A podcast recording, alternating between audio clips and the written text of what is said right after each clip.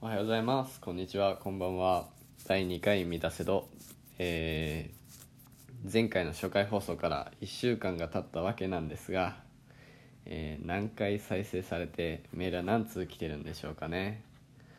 うん。というのも今回の収録は、えー4月24日水曜日に撮ってるんですけどまあ今現在この僕が撮ってる4月24日朝6時現在えー再生回数、まあ、アンカーっていうアプリだけ再生回数が出るんですけど他のなんだ僕が送った URL とか Twitter のとかで聞いた人は含まれてないんですがアンカーだけ再生回数が6でメールがこっちが問題でメールがまだ1通も届いてないというわけで本当にリスナーと一緒に作っていくラジオをねコンセプトにしてるんですけど今のところ僕の独り言になってしまうので本当に助けてください、えー今泣きながら録音しています。といった感じでオープニングから愚痴っぽくなってしまったんですが、えー世間はもうすぐゴールデンウィークということで皆様いかがお過ごしでしょうか、まあ、ゴールデンウィークにこのラジオを聴いている時点でねだいぶいけてないやつだと思うのでまあ仲間でそういうやつに聞いてほしいんですけど、えー世間は10連休らしいですが、まあね、僕の大学は2930が授業実施日なので連休にならずフラストレーションがたまる毎日を送っております、えーそんなクソがって思う日常をかみしめて週末パーティーしようぜっていう僕の仲間たちつまりあなたたちに捧げる一曲です。思い出やろう A チームで楽しく暮らそう。って感じでラジオ番組っぽくラジオ番組もっと誰しもがやりたい憧れの曲振りから始めたいんですけどまあコンプライアンスダダ守りラジオ著作権を気にして曲をかけれないですね。なので、えーぜひ Spotify で聴いてみてください。というのもこのポッドキャストラジオ Spotify での配信も始まりました。はい、まあ、Spotify は個人的に愛用してて通学中とかよく音楽聴いてるんですけどいやほんなんか Spotify でこう自分のあの満たせ度のアイコンが出てくるのがちょっとなんかかっこよくて再生されてないんですけどちょっとかっこよくなんか感動しましたね。はい。本当にぜひ拡散してください。電車で横の人がそれを聞いてるっていう状況をいつかね見たいんで拡散してください。じゃあそろそろ内容に入りましょうかね。今週もよろしくお願いします。えー今日は第2回にして存続危機の満たせど緊急会議を開きたいなと思ってます、えー皆さん第1回のやつは聞いてくれたでしょうか？いや自分も通学の電車の中で聞いたんですけどちょ聞くに耐えなくて。やっぱ声小さいしテンション低く 低くていやなんだこいつって思ったんですけど、まあ、ちょっと言い訳させてください。でも僕大学生なんですけど、まあ、家と大学が遠くて、まあ、2時間2時間かからないくらい、まあ、かかるんですよ。で今の時間割を組む時に、まあ、やる気希望情熱に満ち溢れてたので4月現在は。僕は毎日1限を入れたわけですよ。ということは朝5時起き。しかもゼミが土曜日なんで収録で大学なんです。よでまあもう100こっちの都合なんですけどなかなか収録ができなくて、まあ、前回の放送も寝起きすぐの朝5時半に撮ってるんですけど。まあ親の気持ちになったらこう朝5時に子供の部屋からブツブツ聞こえてたら怖いじゃないですか。俺も親にバレたくないので。でやっぱこう自分のベッドであんな小声で撮ったらあんな声になっちゃいましたと。だからこうあ今親いない誰もいないって時にこうまとめてバッて撮っちゃうのでじゃなかなかラジオをこの録音するリズムが作れるまではこう時系列とかがぐちゃぐちゃに、ね、なってしまってあれせっかくメール送ったのに読んでもらえないなみたいなことが起きてしまうかもなんですがある日急に昔のメールも読んだりするんですみません。ちょっと、まあ、まず送ってくださいって感じなんですけど。本当に送って無視することはないので。はい。まあこう動画を上げるペースと収録するペースがずれててなんだ時空の歪みが生じてしまってるので、まあ、その辺はご理解いただきたいと思います。であと、まあ、これから続けていくにあたって、まあ、ちょっと他のポッドキャストの方ってどんな感じなのかなと思って勉強しようと思って聞いてみたんですよ。他の素人ポッドキャストの皆さんを。先輩パーソナリティの方々をね。でいろいろ思うところがあったから今日は今後の方向性を決めようと思ってます。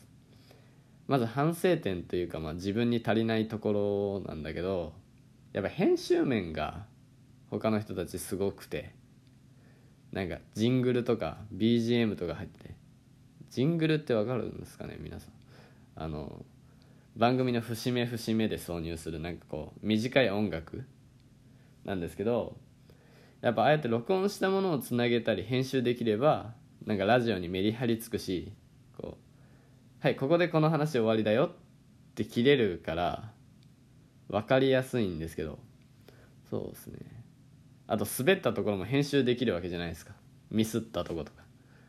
俺はこう今ボイスメモで iPhone の前で一発撮りなわけですよ。だから前回みたいに途中で声裏返ったり単が絡んでももうそのまま使うしかないと。だから聞くに耐えないですよね。あと例えば1時間収録するとして55分くらいのところでトイレ行きたくなったとか親に呼ばれたとかあるじゃないですか。そしたらもう全部パーになっちゃうんですよ。今の状況だと。ちょっとやばいなっていう。だから本当に誰かこのラジオを聴いてる技術者のね皆さんどうやって編集するかこのソフトがいいよとか教えてください。メールお待ちしてます。あと自称ミュージシャンの皆さんジングルを作ってください。募集してます。全部使います。紹介します。宣伝します。お願いします。はい。まあもうここまで褒めたからもうここからまあちょっと悪口というか僕の性格悪いところが出てくるんですけどまあ聞いてる皆さんもね悪口が一番好きだしお酒に一番合うおつまみって悪口だからね。本当に多分一番今日の目玉？今日は悪口の回なんですけどいや他のポッドキャスト聞いたんだけど、まあ、正直ほとんどつまんなくて9割9分。いやでもつまんないのは罪じゃないんですよ。別に。普通にやっぱ素人がやってるからまあ僕の方が面白いとも言わないしつまんないのは罪じゃないんです。でも何が罪？そうね。そう。あいつらが自分をめちゃくちゃ面白いと思ってるんですよ。やっぱそれは寒いですよね。YouTuber とかにも言えるんですけどこう自己評価と他者評価の剥離。これめちゃくちゃ寒いですよね。求めてないことやってる感じが。なんか誰もお前にホームラン求めてないのにめちゃめちゃフルスイングして俺飛ばせるぜみたいな顔してるんですよ。いや前バット短く持って泥臭く生きようと。本当チームのために働けよ。本当にお前はホームランバッターじゃないよって俺は先輩パーソナリティたちに言いたいよね。俺もそっち側なんだから。俺はこのラジオでホームラン打たないから。爆笑なんて鼻から諦めてるから。積み重ねた送りバントと犠牲フライで這い上がるから。こう芸能人とかクラスの中心でブイブイ言わせてたやつはホームランを打ってほしい。やっぱ持たざるものは持たざるものの戦い方をしないとねダメだよね。先輩パーソナリティは何人が聞いてるか分かんないけど本当に。聞いてるか？本当に。でさこういうやつに限ってなんか昨日テレビに出てた誰々が面白くなかったみたいな芸人の悪口言うんねいや面白くなかったんじゃなくてお前がそのお笑いを分かんなかったんだよね。本当に。もうなんかだんだんイライラしてきたけど本当に。なんか批判批判するんだったらそいつについて調べてからにしろよ本当に。一回きりで判断すんなマジで。くやつはね有名人のツイッターとかにもだるがらみするんだよね。やっぱ一つのツイートにクソリップ送ってるやつはやっぱ前後のツイートとか文脈も読もうぜっていう。リプの9割的外れだから本当に。やべえなみんなクソバカだなって。リスナーの低迷が始まってんなってほん毎回思うんですよテレビ見てて。とまあめちゃくちゃ話がそれたわけですが。まあでも事実そういうやつらのポッドキャストの方が聞かれてるわけだし。まあ今の俺には偉そうに言う権利がないので。もうこっから下克上を起こしてバンバン説教できるように頑張ります。ああと自分に足りなかっただ足りなかったと思う点でまあなんか他のラジオの方が、まあ、しっかり構成が練られてたかなとは思います。まあオープニングでこのコーナーで企画一応やってフリートーク。その後リスナーメール読んでもう一個企画やってエンディング。みたいな感じでなんかしっかり台本が作られててなんだろうな。まあやっぱ一つの番組として成立してたんですよ。でまあ僕個人的にはなんか雑談っぽくなんか本当にクラスの違うところで話してるやつが聞こえてくるなくらいの雑談っぽくノープランで行きたかったんですけどまあ具だってもしょうがないので確かに最低限は形があった方がいいなって思いました。なので、まあ、このラジオもなんとなくの流れを決めました。まずオープニングでニュースを一つ取り上げてそれについて喋ろうかなって。なんかよくラジオとかであるじゃないですか。今週あった出来事みたいな。時事ネタを取り入れるのはやっぱ大事かなって思ったんで、まあ、ちょっとやってみたかったしラジオ好きとして。オープニングでニュース。でこの後なんか雑談ゾーンに入って、まあ、ここはメールが来てたらメール消費するしなかったら適当に俺が話すしゲストがいる時はゲストとおしゃべりしようかなみたいな。でその後コーナー。クリーンナップと MTS48 送ってください。だからここないと死んじゃうんで。でラストあの曲紹介。毎週1曲。今日なんか冒頭で「思い出やろう A チームの楽しく暮らそう」曲振りしたんですけどあれのもっとちゃんとした版。ですね。こんなでラストエンディング。こんな流れで毎回やっていこうかなって思います。やっぱりなんか憧れのラジオなんでやっぱ曲振りとニュースのコーナーをやってみたかったんですよ。一回。ちょっとやらせてください。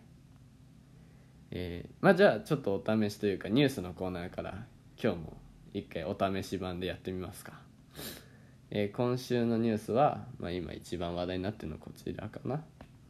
えー、トリプル a 浦田直也。酒に酔い女性に暴行疑い、えー、男女6人グループトリプル a のリーダー浦田容疑者は19日午前5時酒に酔ってコンビニで面識のない20代女性に声をかけ断られたことで女性を平手で1回殴った疑いが持たれている。はい。うん皆さんも周知のニュースだと思います。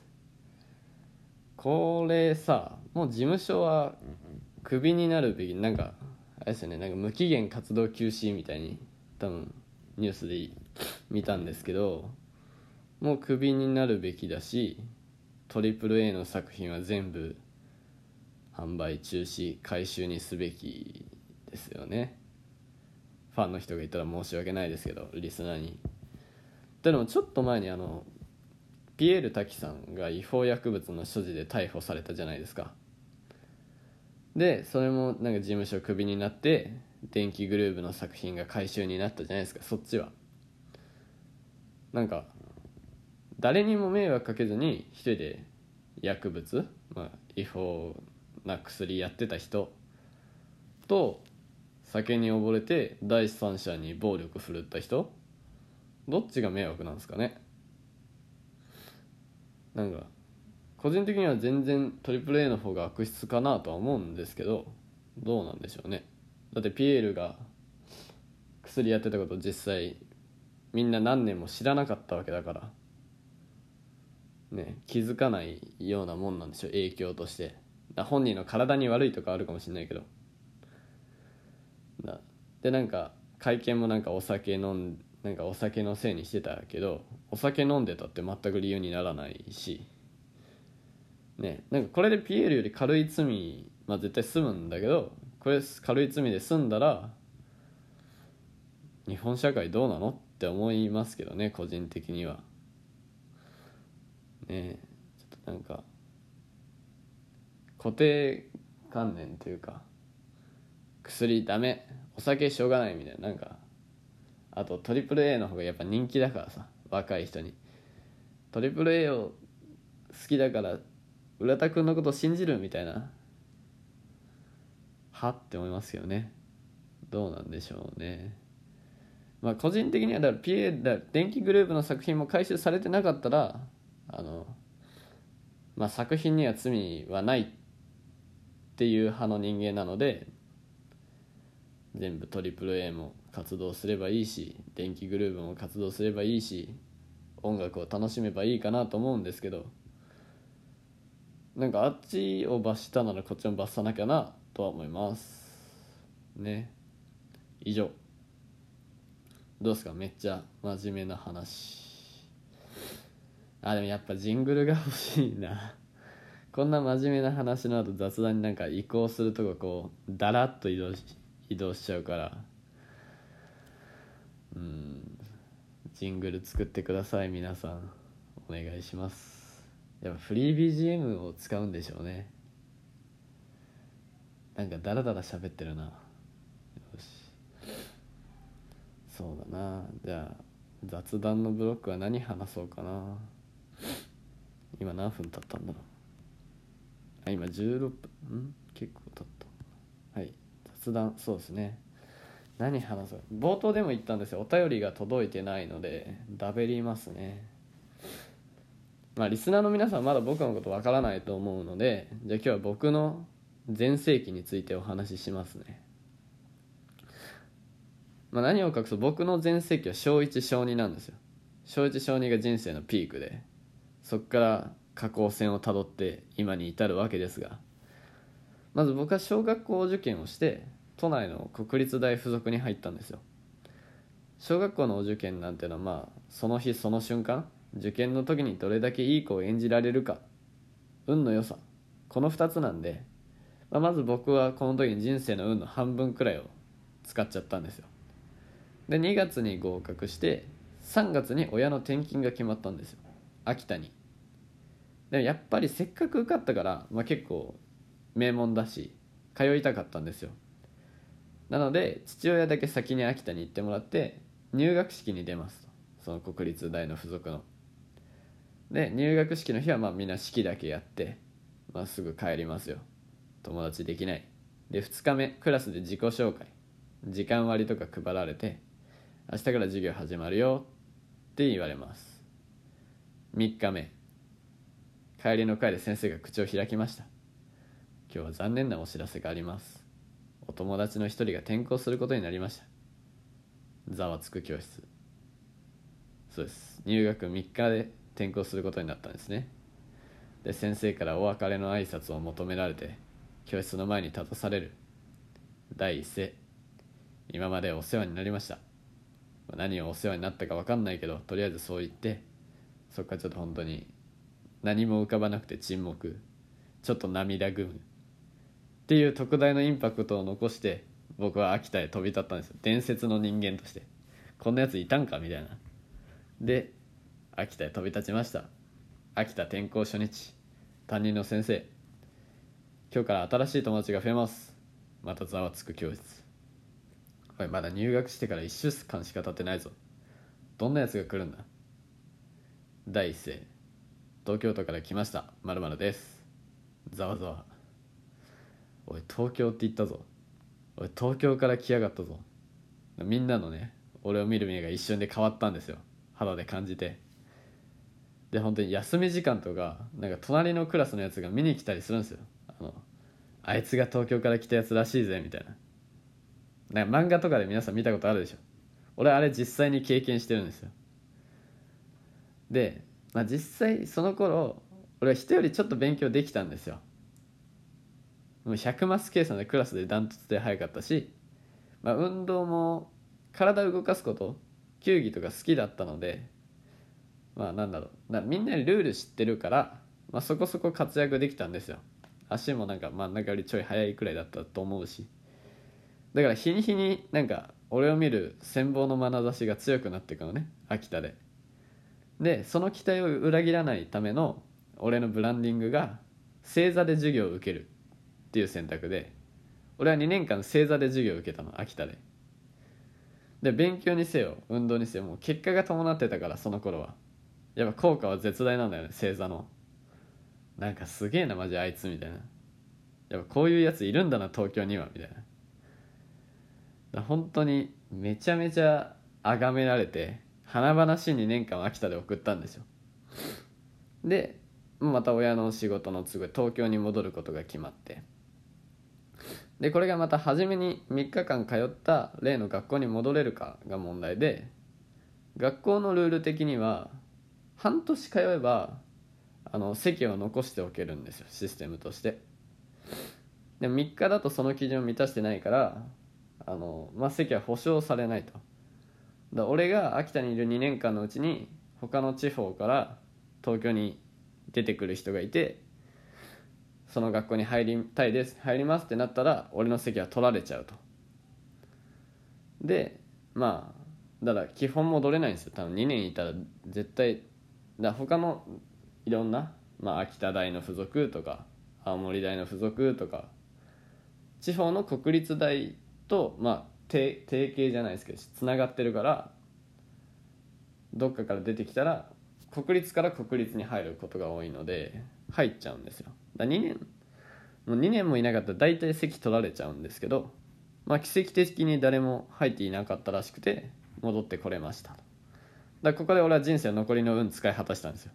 小学校の入試で半分使ってこの2年後に誰も戻って誰も入ってなかったが戻ってこれたってのでもう半分使っちゃうと。だ今俺の人生運がないんですけども残ってないんですけど。でまた学年集会で挨拶させられるわけですよ。戻ってきて。でなんかわかんないけどその時の学年主任の先生はめっちゃ煽るんですよ。2年ぶりに彼が戻ってきましたみたいな。帰ってきましたみたいな。いやでも誰も覚えとらんと。本当に。全生徒ポカーンですよ。何喋っても。なんか行動みたいなのが集められたんですけど児童館かな。でこうして僕の全盛期は終焉を迎えてやっぱ東京の皆さん洗練されてるんで。もうなんだろ今のこの下降線。でこのなだらかにここから下っていくことに入っちゃったんですけど。まだもし時期ん？もし次第2次全盛期が来るとしたらもう社会人のタイミングかなと思ってるんですよ。次はね。次人生のこう転機があるとしたら。だそのタイミングでまたなんだろう。やっぱ崇められたいんであの秋田の時は俺いいなんだろういい思いしたのでまたブランディングしようと思ってますよね。俺は自分のデスクでの椅子にこう正座で座ってはい仕事したいと思います。あれですねラジオのフリートークって難しいですね。やっぱ普段の会話と違ってこう相手のリアクションが見れないから迷子になっちゃうしなんか自分のテンション分かんなくなっちゃいますね。こう今一人で喋ってるの俯瞰から見る俺が途中から現れて「いや俺何やってんの?」ってなりましたね今ね、うん、難しいなやっぱ。ゲスト呼びたいな次から。じゃあちょっと疲れたんでラスト今週の曲紹介やって第2回のラジオ終わりますか。えー、まあ1曲目はもう誰が何と言うと決まってるんですね。この番組のテーマソングなので。自称ですけど僕の中で、えー、バシさんの「満たせど」ですね。いやラジオのタイトルにするくらいなんで本当に大好きで。